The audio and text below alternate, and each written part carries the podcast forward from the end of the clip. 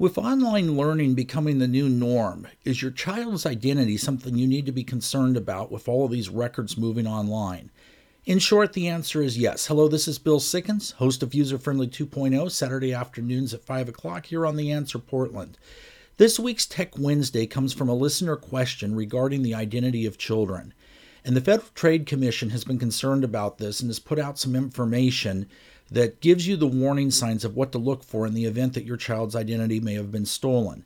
With everything moving online as quickly as it is, it's very important to watch out to make sure this information is being secured properly.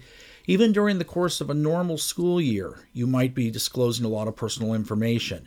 And your child's social security number can be used by identity thieves to apply for government benefits, open bank and credit card accounts, apply for a loan or utility service, or rent a place to live.